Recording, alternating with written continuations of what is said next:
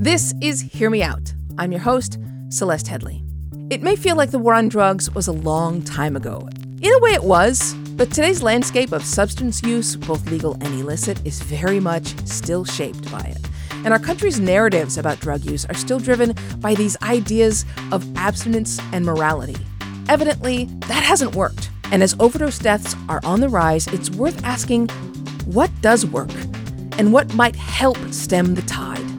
We have to actually work harder to make sure that all those basic needs are given to our people so they're not dying or they're not on the streets without any hope. Laura Guzman, Executive Director of the National Harm Reduction Coalition, joins us. Stay with us.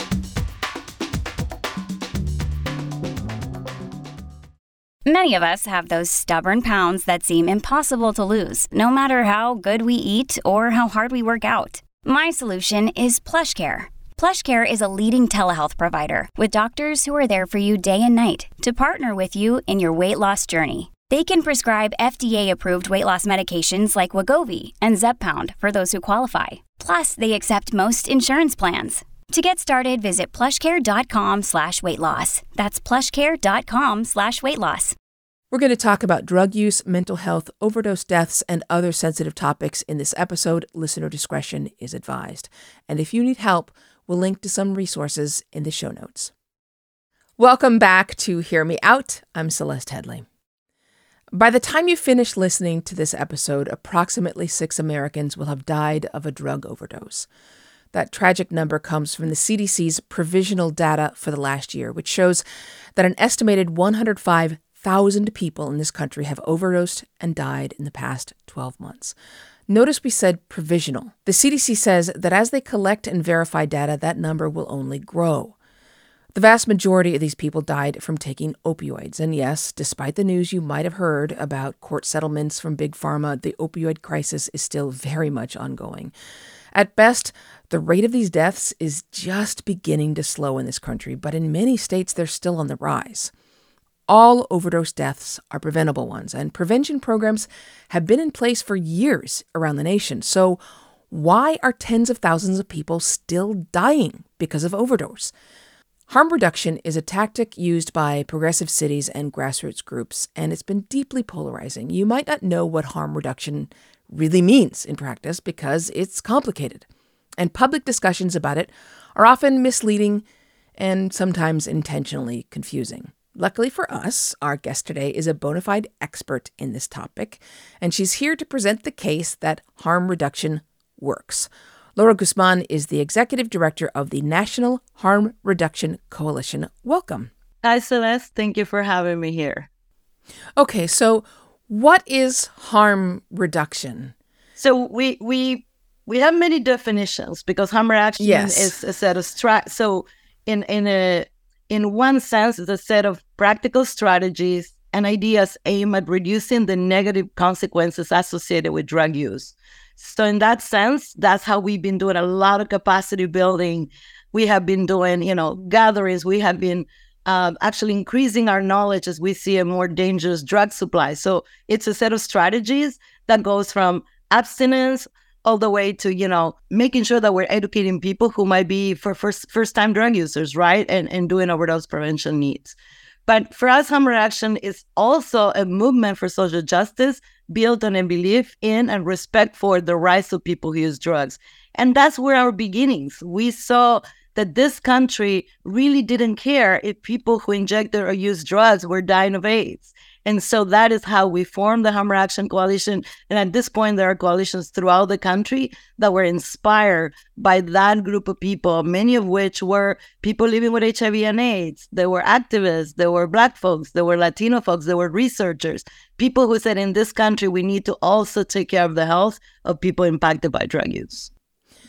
So, uh, the the issue that many people have with harm reduction is that um, they feel it's not addressing the addiction itself. I want to read you um, an op ed that was written by somebody named Mark Johnson. Now, he's talking about harm reduction in Canada, but the, the, his criticism is the same. He says, Imagine you're an army general who's sent in to turn around a losing war, Things are going badly, the enemy is winning. You change the strategy. Everyone supports your new strategy and thinks it'll work, but instead of turning the tide, your casualties increase by 10 times and you keep losing. Every month, the numbers keep getting worse. And that's the situation right now with the harm reduction strategy to mitigate drug overdoses. Casualties continue to climb and the enemy is winning. In other words, he's saying that we've had harm reduction for a long time drug overdoses continue to rise, why aren't we trying something else? Well, that's a false narrative. It is a false narrative because I started by saying abstinence, treatment, behavioral health support, housing, there are all the strategies that are needed to support people who are impacted by drug use. We also want to say, and it's very important to know that the impact that drug use has according to class, race, and ethnicity in this country have been different.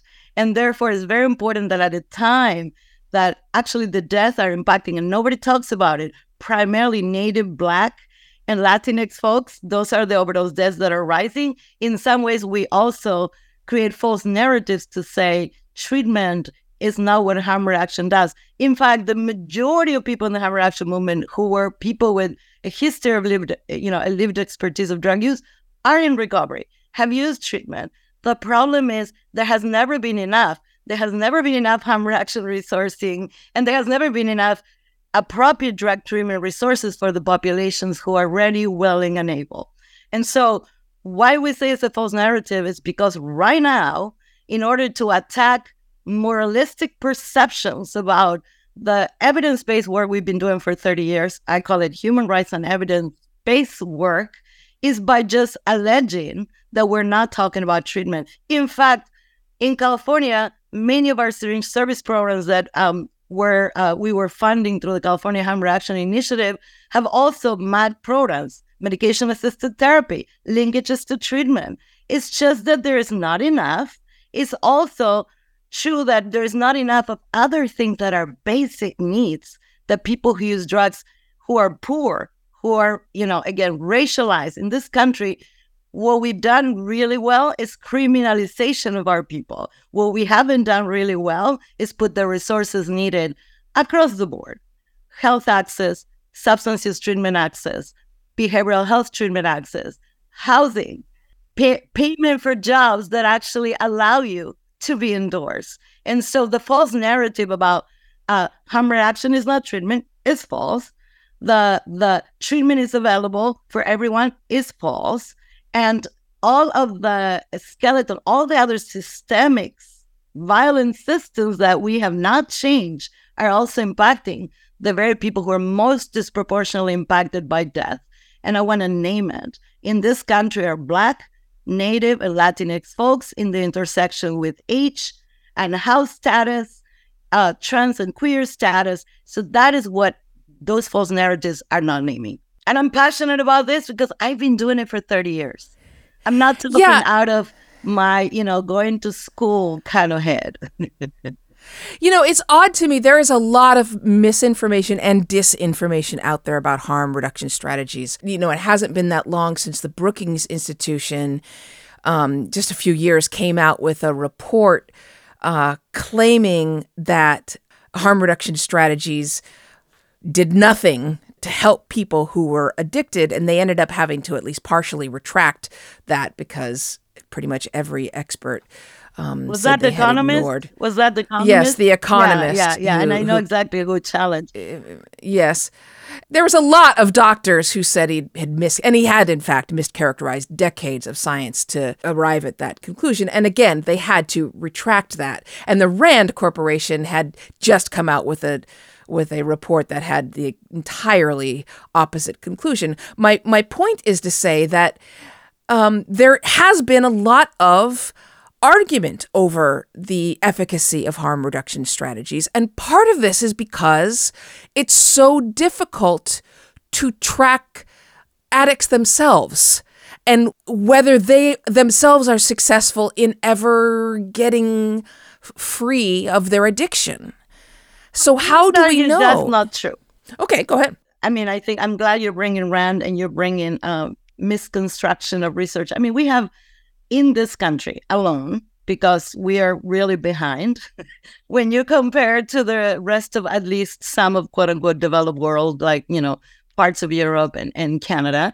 Actually, we have at this point more than 30 years of research that shows that in different forms, harm reduction interventions work. And when I say harm reduction interventions go from the most important, which is how we started, reducing the risk and impacts of HIV, hepatitis C, uh, skin tissue infections uh, among the most important for people who inject drugs, and the reduction. The reduction was shown even in places like where, you know, uh, people like Pence, you know, had to change his course and allow syringe service programs in his jurisdiction when there was an alarming rate of HIV and hepatitis C infections, which of You're course, talking about Mike Pence? I'm talking about Mike Pence. And he had to change course and authorize, even though we're still fighting in some of those jurisdictions, the ability of syringe service programs to operate. So we have proven science that shows what happens in terms of reduction of very impacting and and actually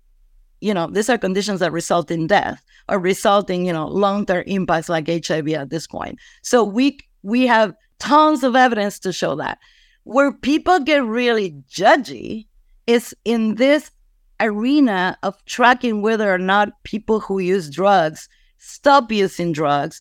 And even the RAND Corporation have done research that shows that people, for example, with alcohol use, um, even when they have problematic alcohol use and they stop and they go through treatment, we know that about 30% of them actually uh, stay abstinent. 30% of them may go back, actually, they may stay chaotic uh, uh, chaotic uh, alcohol users, but the half of that of those folks go back to use moderately. So there are these extremes ideas about um, addiction and whether or not everybody who uses drugs, which is a lot of people in the United States, should actually be all be in recovery because it assumes that everybody in some ways who uses drugs are severely impacted or are chaotic drug users. And that is not true either who we're talking about are the very people that have the highest challenges because our racialized drug policies for over a century have been in place. So who gets surveilled? You know, San Francisco, California, drunk white folks who are rich will never be stopped by the cops. But Latinx who are, you know, struggling with not being able to pay rent and maybe drinking will be the ones that will get arrested. In fact, right now in San Francisco, anybody with drug use may be arrested because we're going back to, you know, uh, 30 years of failed policies about incarcerating people who use drugs. So, who is the target of that judgment matters. And so, in harm reduction, we distinguish the impacts that all other systems, you know, of inequities make our people much more vulnerable, not only to chaotic drug use because of their histories of trauma, incarceration, and racist, you know, surveillance and health inequities. And so we also believe that we have to actually work harder to make sure that all those basic needs are given to our people so they're not dying or they're not on the streets without any hope. I, I will not argue with you that, our drug policy is horribly racist. Uh, we're going to have to take a break and we will get back with the very passionate Laura Guzman. She is executive director of the National Harm Reduction Coalition. There's a lot more to talk about. This is Hear Me Out, a podcast from Slate. I am Celeste Headlee. We will be right back.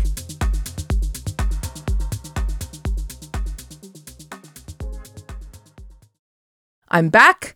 This is Hear Me Out, podcast from Slate. And today we're talking about does harm reduction work when it comes to drug overdose? And with us is Laura Guzman of the National Harm Reduction Coalition. And before we took a break, we were talking about the fact that uh, drug policies uh, end up criminalizing drug use mostly and especially when it comes to uh, black and brown communities.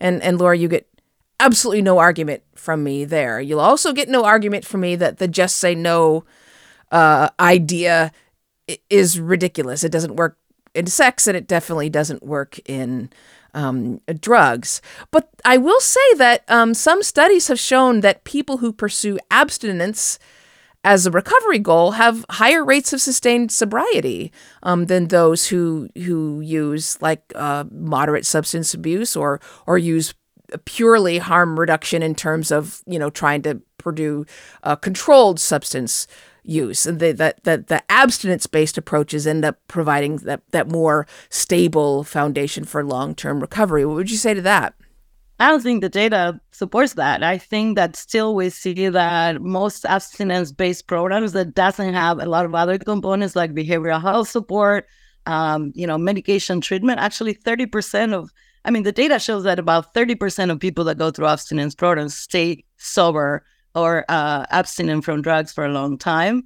Um, we have not changed the modality in which we do drug treatment in this country, except for you know some pioneering and more you know expansive ways to do medication treatment you know we we do treatment for cancer but when we talk about treatment i'm talking medication treatment for substance abuse people just jump. In fact right now there is this crazy abstinence only recovery movement which only works for 30% of the people that it works.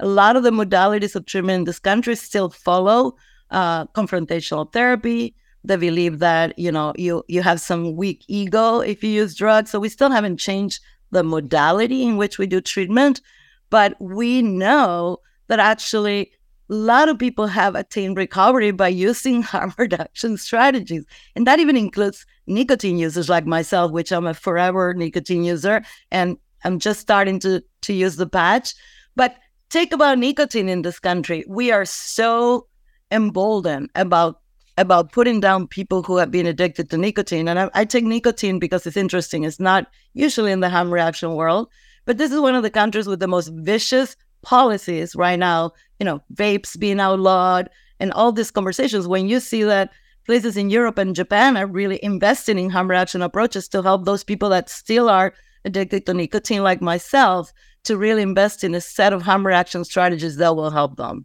So data does not actually uh, show that. And actually, my experience with many of my friends that recover. And once again, abstinence may be the goal for some. If chaotic drug use, if if drug use is chaotic, if any any you know anything that we do in a particular way that is chaotic and is actually putting us in harm ways, that's what we also emphasize. The lens of harm reduction is to minimize and reduce harms to the extent we can because we also accept the fact that humans are drug users, that we have our brains built in to experiment with substances and plants. And you know what? That it's showing in anthropological and archaeological work across the world. So this idea, this country has this incredible fascination with these extremes around you know abstinence from alcohol and then you know everybody drinking and or you know staying abstinent as some moral you know you get a moral badge uh, rather than really focus on the ways in which particularly some drug use impacts people who are also impacted by many other what they're called you know the the social impacts which are really the way in which in this country, we really continue to uh, actually increase poverty, increase houselessness, uh, actually limit the way in which people have access to cultural, linguistic, appropriate treatment of any kind, healthcare, drug treatment, stigma. Just the fact that all the all that narrative is out there is just re-stigmatizing folks who are even trying, in spite of all odds, to really support themselves in the best way they can. And harm reduction programs do that. During COVID in California, the only programs that were out giving out water, needles, Narcan kits, and making sure people were alive were harm reduction programs. So, I mean, the, the, the data I was citing came from three communities in England that pu- was published in 2018. Again, there is a lot of different data, and, and it doesn't always align. Model. absolute, absolutely. Okay. It's, absolutely true. um, but that you know, then you get uh, all these different. Not only do you have different models of harm reduction, um, as you were talking about, but you have different interpretations, and then you have different people relaying different messages about it. And in, in this case, you get people like Ted Cruz, who described the uh, a Biden administration program as providing free crack pipes. This is not true. I want to say it in the front that this was completely untrue.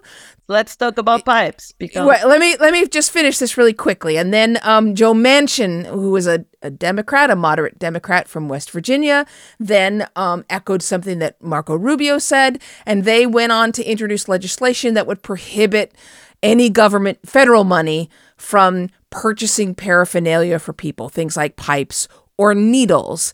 So this untrue statement that Ted Cruz had made then became proposed legislation based on something that that wasn't even true. I mean, this is has to be part of something that that complicates what you do. Absolutely. And let's take pipes. So, in quote unquote, the fentanyl epidemic, and uh, the fact that, in fact, criminalization is what makes the drug supply even more dangerous. And this kind of beliefs that do not correspond to a public health approach. And this is the other thing that I haven't said. What politicians do is make statements to get votes. They do double speak. In fact, the Biden administration did double speak about supporting harm reduction when said, because putting against the wall with this racist Republican allegations about crack pipes. By the way, you know, crack is in the decline. People are still smoking crack. What people are smoking is fentanyl what we know is actually smoking is, and people are shifting from injecting heroin to smoking fentanyl, which from a public health perspective is so much better because that means that people are not acquiring hepatitis C, hepat- uh, HIV, or skin tissue infections, which are deadly, like endocarditis. Um, and actually, the promotion of uh, what we call smoking supplies actually helps to, again, not incur the government in millions of dollars spent on hepatitis C treatment, HIV, uh, and skin tissue infection treatment, and most important, that keeps our folks actually alive. And so, whether it's needles or whether it's pipes, supplies are part of the spectrum of actually public health to support people to stay healthy. And so, how politicians use the, this double speak continuously at this point is disingenuous because we know enough at this point after 30 or 40 years of the actually, you know, HIV epidemic, for example, we know what the new infections look like. We know where, we know who is most impacted. And so there shouldn't be any discussions about pipes, which, by the way, for fentanyl, people are using foil, not pipes yet. Uh, but pipes have been used as a public health intervention to make sure that people who smoke crack or meth do not actually get exposed to hepatitis C in particular because it's uh, very easy to transmit, um, you know, through share uh, supplies. And paraphernalia, in some states, is no longer paraphernalia. Harm reduction supplies are part of the California Department of Public Health. In some of our states, they're legal because public health confirms that our preventative measures to much larger diseases not only kill our people, but also cost a lot of money to the government. So the double speed, I'm sick and tired of it. In San Francisco, we have right now a supervisor that about two months ago wanted a safe consumption site and then now changed to say he wants the money to go to jail to have jail health services serve the needs of people who use drugs. We're back to reincarcerate people we just decarcerated. And it's like, listen, We've been doing that game for over 50 years. Criminalization does not change how people use drugs, does not change how people enter treatment. It actually makes people feel worse. It impacts them with more trauma. Let's stop a game that doesn't have any gains. So then let's discuss whether or not uh, harm reduction in any way normalizes the use of, of drugs. Yeah, that's, that's, that's a statement that we hear. No, harm reduction accepts, for good or for worse, that people engage in drug use, that people engage in using illicit drugs, that people engage in different ways with drug use because for many is the most important coping mechanism. We have had tons of studies showing the correlation between, you know, early sexual abuse, trauma, and and the impact of drug use. As an example, there are many others in which and sometimes from a from a population specific perspective, Black and Latino folks, they felt, we felt our communities were pushed with crack cocaine in the 80s by the United States government. So sometimes it's the overflow of drugs in our communities. So we do not enable or condemn. We accept the fact, right? We are pragmatic. And that's why public health needs to do the same thing is accepting that for better or for worse, people engage with drug use and we engage in very different ways according to who we are, our history, our context. So what I what I mean is we have the same discussion around alcohol use as well, right?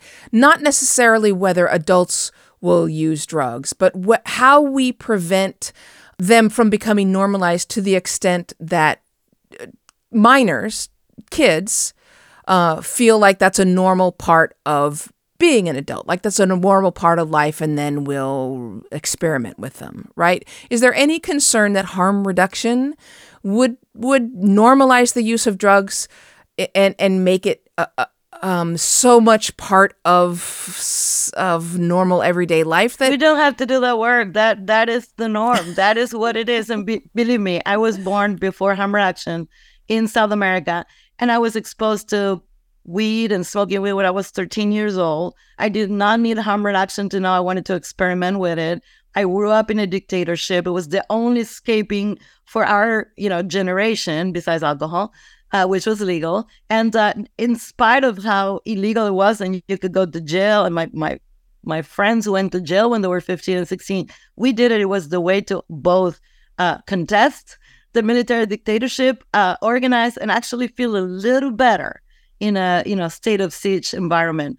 And I can quote you all the other ways in which we know before harm reduction existed that um, youth experiment with drugs and many other things because it's part of the you know growing up process and so any of those challenges don't make any sense in the history of the world so i just want to say we accept for better or for worse that people use illegal su- substances and we have the harm reduction lens to try to do as much as we can prevention education and minimizing the harms. With again that lens of also and this is i have to say this before we we we close is with expertise also people use drugs we really not only talk about upholding their human rights but also their knowledge.